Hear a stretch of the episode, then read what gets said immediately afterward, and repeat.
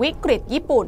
ประเทศจมกองหนี้ เศรษฐกิจป่วย คนแก่เต็มประเทศ ปีนี้นะคะถือว่าเป็นปีแรกในรอบ 40 ปีค่ะ ที่ GDP ของญี่ปุ่นนั้นจะหล่นลงมาเป็นอันดับ 4 แล้วก็สลับที่กันกับเยอรมนีนะคะที่ขึ้นมาอยู่ในอันดับที่ 3 แทน แต่ตัวเลขที่สลับกันตรงนี้ไม่ได้หมายความว่าเยอรมนีเนี่ยเศรษฐกิจเติบโตดีกว่าญี่ปุ่นนะคะ แต่เป็นเพราะว่าค่าเงินเยนญี่ปุ่นนั้นอ่อนลงมามากค่ะ เมื่อเทียบกับค่าเงินยูโร โดย 2 ปีที่ผ่านมานั้นนะคะค่าเงินเยนเนี่ยอ่อนค่า 20%เมื่อเทียบกับยูโรค่ะซึ่งเรื่องนี้เนี่ยก็หมายความว่าถ้าให้เศรษฐกิจเยอรมนีและญี่ปุ่นอยู่เฉยๆ ไม่ต้องทำอะไรและไม่มีการเปลี่ยนแปลงอะไรเนี่ยนะคะ เศรษฐกิจของเยอรมันก็จะใหญ่ขึ้นเมื่อเทียบกับญี่ปุ่น 20%อยู่ดี ซึ่งเรื่องจริงเนี่ยก็เป็นแบบนั้นนะคะเพราะว่าเศรษฐกิจของทั้งเยอรมนีแล้วก็ญี่ปุ่นเนี่ยไม่ได้เติบโตอะไรเลยในช่วง 2 ปีที่ผ่านมาคำถามก็เลยกลับไปอยู่ที่ตัวแปรสำคัญอย่างค่าเงินเยนของญี่ปุ่นค่ะว่าทำไมค่าเงินเยนของญี่ปุ่นถึงอ่อนค่าลงมามากขนาดนี้ สิ่งที่ส่งผลต่อค่าเงินเนี่ยมีหลายปัจจัยนะคะ แต่ว่าหนึ่งในปัจจัยหลักที่ทำให้ค่าเงินเยนญี่ปุ่นอ่อนค่าก็คืออัตราดอกเบี้ยค่ะ เรามาลองดูอัตราดอกเบี้ยณเดือนตุลาคม 2023 กันนะคะ ญี่ปุ่นอยู่ที่ลบ 0.1%เยอรมนีอยู่ที่ 4.5%สหรัฐอเมริกาอยู่ที่ 5.5% และเมื่อดอกเบี้ยของแต่ละประเทศเป็นแบบนี้เนี่ยนะคะ แน่นอนค่ะ สิ่งที่ตามมาก็เลยทำให้เกิดเงินไหลออก จากประเทศที่ดอกเบี้ยต่ำอย่างญี่ปุ่น ไปสู่ประเทศที่มีดอกเบี้ยสูงกว่านะคะคำถามก็คือว่าแล้วทำไมญี่ปุ่นถึงไม่ขึ้นอัตราดอกเบี้ยตามอเมริกาล่ะ ข้อแรกเลยเนี่ยนะคะ ต้องบอกว่าเศรษฐกิจของญี่ปุ่นไม่ได้ดีเหมือนเศรษฐกิจอเมริกาค่ะ ดังนั้นเนี่ยถ้ายิ่งขึ้นดอกเบี้ยก็จะยิ่งเป็นการทำร้ายเศรษฐกิจญี่ปุ่นเอง และที่สำคัญมากไปกว่านั้นนะคะ ก็คือญี่ปุ่นเองเนี่ยเป็นประเทศที่มีภาระหนี้ค่อนข้างสูงอยู่แล้ว ดังนั้นการที่เขาขึ้นอัตราดอกเบี้ยมา ก็จะทำให้ต้นทุนทางการเงินของหนี้ที่เขามีอยู่แล้วเนี่ยยิ่งสูงขึ้นไปอีก ซึ่งต้องบอกเลยนะคะว่าสถานการณ์ปัจจุบันของรัฐบาลญี่ปุ่นเองเนี่ยก็ต้องยอมรับว่าไม่สามารถรับกับภาระอัตราดอกเบี้ย ที่สูงขึ้นมากกว่านี้ไปได้แล้วนะคะ และที่บอกว่าญี่ปุ่นนั้นกำลังแบกหนี้อยู่มหาศาล ถ้าเปรียบเทียบกับประเทศอื่นแล้วหนี้สาธารณะของญี่ปุ่นเป็นยังไงกันบ้าง ลองมาดูกันค่ะ ญี่ปุ่นนั้นอยู่ที่ 263%ต่อ GDP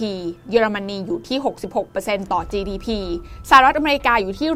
120%ต่อ GDP ค่ะ เห็นตัวเลขแบบนี้ก็คงจะตกใจใช่ไหมคะว่า โอ้โหทำไมญี่ปุ่นนั้นมีหนี้เยอะจัง และไม่ใช่แค่นั้นนะคะ ญี่ปุ่นนั้นถือเป็นประเทศที่มีหนี้สาธารณะต่อ GDP มากที่สุดในโลกณเวลานี้ด้วย ดังนั้นนะคะ ถ้ามีการขึ้นดอกเบี้ยขึ้นแค่เพียง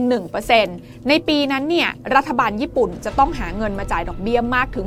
2.6%ของ GDP กันเลยทีเดียวค่ะ พอมาถึงตรงนี้นะคะหลายคนอาจจะตั้งคำถามค่ะว่า แล้วทำไมญี่ปุ่นถึงปล่อยให้ตัวเลขหนี้สาธารณะของประเทศตัวเองนั้น พุ่งขึ้นมาสู่ระดับ 263%ต่อ GDP แบบนี้ได้คำตอบแบบตรงไปตรงมาของเรื่องนี้เนี่ยนะคะ ก็ต้องบอกว่าการที่ระดับหนี้สาธารณะนั้นจะสูงมากขึ้นเนี่ยก็ขึ้นอยู่กับผลกรรมในอดีตที่รัฐบาลเนี่ยเขาได้กู้หนี้ยืมสินเอาไว้นะคะดังนั้นเนี่ยเราลองไปดูตัวเลขในอดีตที่ผ่านมากันค่ะว่าหนี้สาธารณะของญี่ปุ่นในช่วงเวลาที่ผ่านมานั้นเป็นยังไงกันบ้าง ปี 1990 อยู่ที่ 65%ต่อ GDP ปี 1995 อยู่ที่ 79%ต่อ GDP ปี 2000 หนี้สาธารณะนั้นขึ้นมาแต่ 126%ต่อ GDP และปี 2005 ก็ยังพุ่งสูงต่อเนื่องมาอยู่ที่ 167%ต่อ GDP ในปี 2010 นั้นหนี้สาธารณะนั้นอยู่ที่ 198%ต่อ GDP ค่ะ และในปี 2015 นั้นก็ยังทะยานต่อเนื่องมาอยู่ที่ 229%ต่อ GDP จนในปี 2023 ปัจจุบันหนี้สาธารณะของประเทศญี่ปุ่นนั้นอยู่ที่ 263%ต่อ GDP สังเกตได้นะคะว่าจากตัวเลขระดับหนี้สาธารณะที่ให้เห็นเมื่อสักครู่นี้เนี่ย 30 กว่าปีที่แล้ว ญี่ปุ่นไม่ได้เป็นประเทศที่จมกองหนี้ขนาดนี้นะคะ แต่ในช่วงระยะเวลาที่ผ่านมานั้น ญี่ปุ่นกลับเลือกที่จะสร้างหนี้มากขึ้นมากขึ้นเรื่อยๆ หลายคนอาจจะตั้งคำถามนะคะว่าแล้วญี่ปุ่นเนี่ยสร้างหนี้นี้ขึ้นมาได้อย่างไร แน่นอนค่ะว่าปกติเนี่ยการที่คนจะเป็นหนี้เนี่ยนะคะก็แปลว่าเขาต้องมีรายจ่ายมากกว่ารายได้ถูกไหมคะ พอรายได้ไม่พอรายจ่ายเนี่ยสิ่งที่เกิดขึ้นก็คือ รัฐบาลญี่ปุ่นก็เลยต้องไปกู้เงินมาค่ะ เพื่อที่จะมาจ่ายค่าใช้จ่ายส่วนเกินตรงนี้นะคะ ดังนั้นเนี่ยนะคะถ้าจะให้สรุปสั้นๆ เกี่ยวกับสถานการณ์ของการสร้างหนี้ของญี่ปุ่น ในภาพใหญ่ก็คือญี่ปุ่นนั้นมีงบประมาณที่ขาดดุลติดต่อกันต่อเนื่องมาหลายปีมากนะคะ ก็เลยจำเป็นที่จะต้องกู้หนี้ยืมสินต่อเนื่องเช่นกัน เพราะว่าฝั่งของค่าใช้จ่าย หรือว่ารายจ่ายต่างๆ ของญี่ปุ่นนั้นเยอะมาก รายจ่ายตรงนี้มีอะไรกันบ้างลองมาดูกันค่ะตัวอย่างที่จะเห็นภาพชัดก็คือการสร้างสาธารณูปโภคอย่างถนน สะพาน เส้นทางรถไฟฟ้า ระบบการศึกษา ระบบป้องกันประเทศ งบประมาณให้ท้องถิ่นรวมไปถึงระบบสาธารณสุข และสวัสดิการนะคะ ซึ่งเรื่องสุดท้ายเนี่ยต้องบอกว่าเป็นปัญหาที่นับวันก็จะยิ่งรุนแรงมากขึ้น เพราะว่าโครงสร้างของประชากรญี่ปุ่นที่เปลี่ยนไป ตอนนี้เนี่ยต้องบอกว่าประเทศญี่ปุ่นนั้น ถือว่ามีอัตราการเกิดที่ต่ำมีแต่ผู้สูงอายุเต็มประเทศ รัฐบาลเนี่ยก็เลยต้องมีภาระบำนาญสวัสดิการสังคม ค่าใช้จ่ายรักษาพยาบาล ซึ่งถือว่าเป็นสัดส่วนที่สูงมากเมื่อเทียบกับในอดีตที่ผ่านมา และเมื่อประเทศเนี่ยมีวัยแรงงานลดลง แล้วก็มีคนแก่มากขึ้น แน่นอนค่ะสิ่งที่ตามมาก็คือเศรษฐกิจก็ยากที่จะเติบโตนะคะ และการกระตุ้นเศรษฐกิจนั้นก็เป็นโจทย์ใหญ่ของทุกรัฐบาลญี่ปุ่นที่ผ่านมา และทุกรัฐบาลเองก็อยากจะให้ญี่ปุ่นนั้น กลับมารุ่งโรจน์เหมือนเดิม แต่การกระตุ้นเศรษฐกิจที่หลาย ๆ รัฐบาลญี่ปุ่นนั้นคาดหวังเอาไว้เนี่ยหนึ่งในวิธีการที่น่าจะทำได้ง่ายในช่วงเวลาที่ผ่านมาเนี่ยก็คือพยายามกดอัตราภาษีให้อยู่ในระดับต่ำนะคะเพื่อทำให้ภาระค่าใช้จ่ายของประชากรชาวญี่ปุ่นนั้นลดลงมาได้นะคะ แต่ อย่างที่ทุกคนทราบค่ะว่า ภาษีเนี่ยคือฝั่งรายได้ของรัฐบาลใช่ไหมคะ ยิ่งกดรายได้ให้ต่ำเท่าไหร่ แต่ว่ารายจ่ายยังสูงอยู่เหมือนเดิมเนี่ยมันก็เข้าวังวนเดิมแหละค่ะ ญี่ปุ่นเนี่ยก็ต้องไปกู้หนี้ยืมสินมานะคะเพื่อที่จะมาจ่ายค่าใช้จ่ายตรงนี้ทำให้งบประมาณเนี่ยขาดทุนอย่างต่อเนื่อง แล้วก็กลายเป็นวงจรหายนะแบบนี้มาหลายสิบปีแล้วค่ะ และที่สำคัญก็คือถ้าการเติบโตของหนี้สาธารณะของญี่ปุ่นยังเป็นอัตรานี้ต่อไป ภายใน 10 ปีข้างหน้าเนี่ยนะคะหนี้สาธารณะของญี่ปุ่นนั้นจะขึ้นมาแตะระดับถึง 300%ต่อ GDP กันเลยทีเดียวคำถามก็คือว่าแล้วถ้าตัวเลขนั้นเกิดเป็นจริงขึ้นมาล่ะ อะไรจะเกิดขึ้นกับประเทศญี่ปุ่นบ้าง ญี่ปุ่นจะกลายเป็นประเทศล้มละลายเลยหรือเปล่า ข้อแรกต้องบอกว่าญี่ปุ่นคงจะไม่ล้มละลายนะคะ เพราะเจ้าหนี้ของญี่ปุ่น ส่วนใหญ่ก็คือธนาคารกลางญี่ปุ่น แล้วก็ประชาชนญี่ปุ่นด้วยกันเองค่ะ และคนที่จะได้รับผลกระทบของเรื่องนี้ก็คือเจ้าหนี้เหล่านี้เนี่ยแหละค่ะ อธิบายง่าย ๆ ก็คือวิธีการกู้เงินของรัฐบาลญี่ปุ่นนั้นเนี่ย ญี่ปุ่นจะออกพันธบัตรมาให้สถาบันการเงิน และประชาชนในประเทศนั้นซื้อ ซึ่งช่วงหลังธนาคารกลางญี่ปุ่นก็เข้ามาร่วมซื้อพันธบัตรในตลาดด้วยนะคะ โดยรัฐบาลเนี่ยก็จะได้เงินก้อนส่วนนี้ไป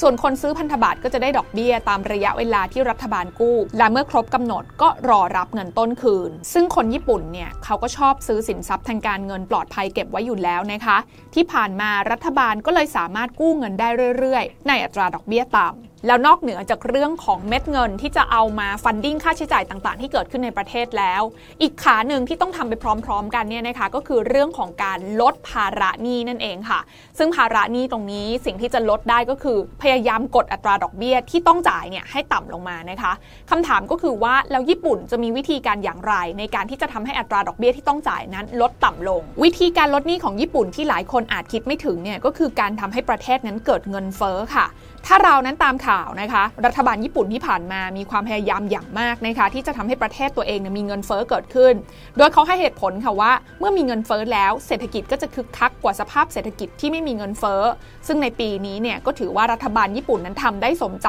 นะคะ เพราะว่าเงินเฟ้อญี่ปุ่นนั้นกลับขึ้นมาอยู่ในระดับประมาณ 3%คำถามก็คือว่าแล้วอะไรล่ะที่ดันเรื่องของอัตราเงินเฟ้อของญี่ปุ่นขึ้นมา สาเหตุหลักๆ ของเรื่องนี้ก็มาจากราคาพลังงาน ญี่ปุ่นเนี่ยเป็นประเทศที่ไม่มีทรัพยากรพลังงานนะคะ เลยต้องนำเข้าเป็นหลัก ดังนั้นในมุมของคนญี่ปุ่นเอง เมื่อเงินเฟอ้อของประเทศอยู่ที่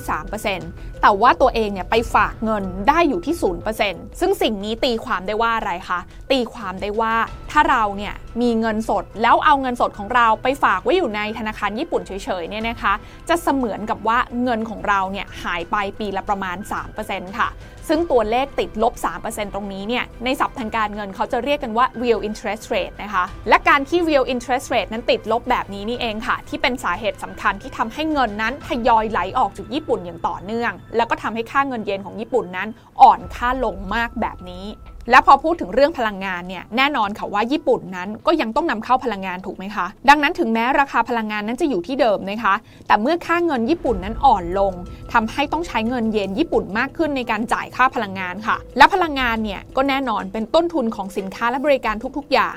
เงินเฟอ้อของญี่ปุ่นก็เลยสูงขึ้น และเมื่อราคาสินค้าบริการญี่ปุ่นสูงขึ้น GDP ในรูปของเงินเยนญี่ปุ่นก็จะสูงขึ้นตามไปด้วย และรัฐบาลเนี่ยก็อาจจะเก็บภาษีได้เพิ่มขึ้น จากตัวเลขที่เฟอ้อตามไปด้วยค่ะ ถึงตรงนี้ทุกคนเห็นอะไรกันบ้างคะ ต้องบอกว่าสิ่งหนึ่งที่ทุกคนเห็นก็คือ GDP ของญี่ปุ่นปรับตัวดีขึ้นใช่ไหมคะ แต่อย่าลืมค่ะว่าสิ่งที่เรากำลังคุยกันอยู่ตอนนี้ก็คือตัวเลขหนี้สาธารณะต่อ GDP ค่ะ ตัวเลขหนี้นั้นเนี่ยนะคะ เป็นมูลค่าเงินที่ถูกฟิกซ์ไว้เหมือนเดิม ไม่ได้ปรับเปลี่ยนอะไร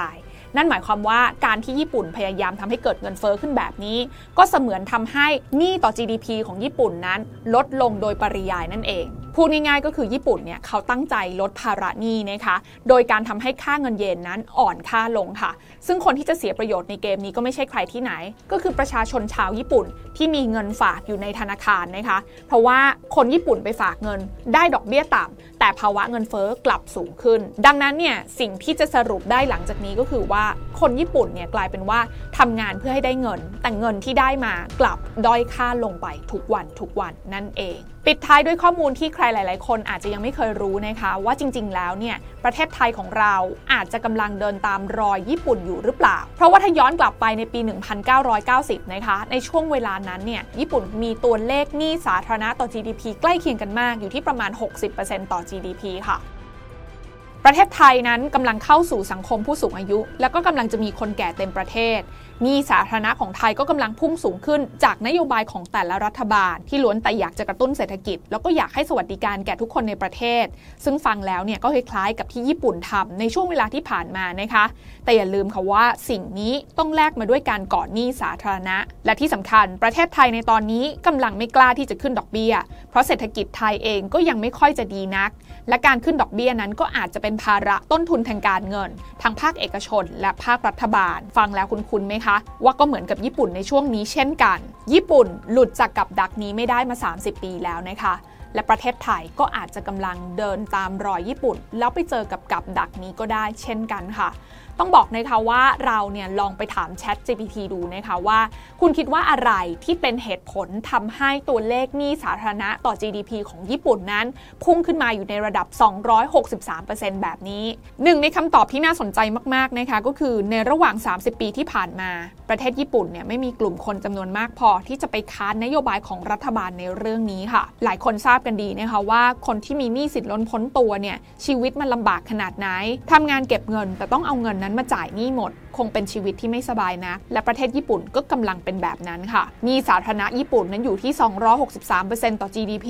มีสาธารณะเยอรมนีอยู่แค่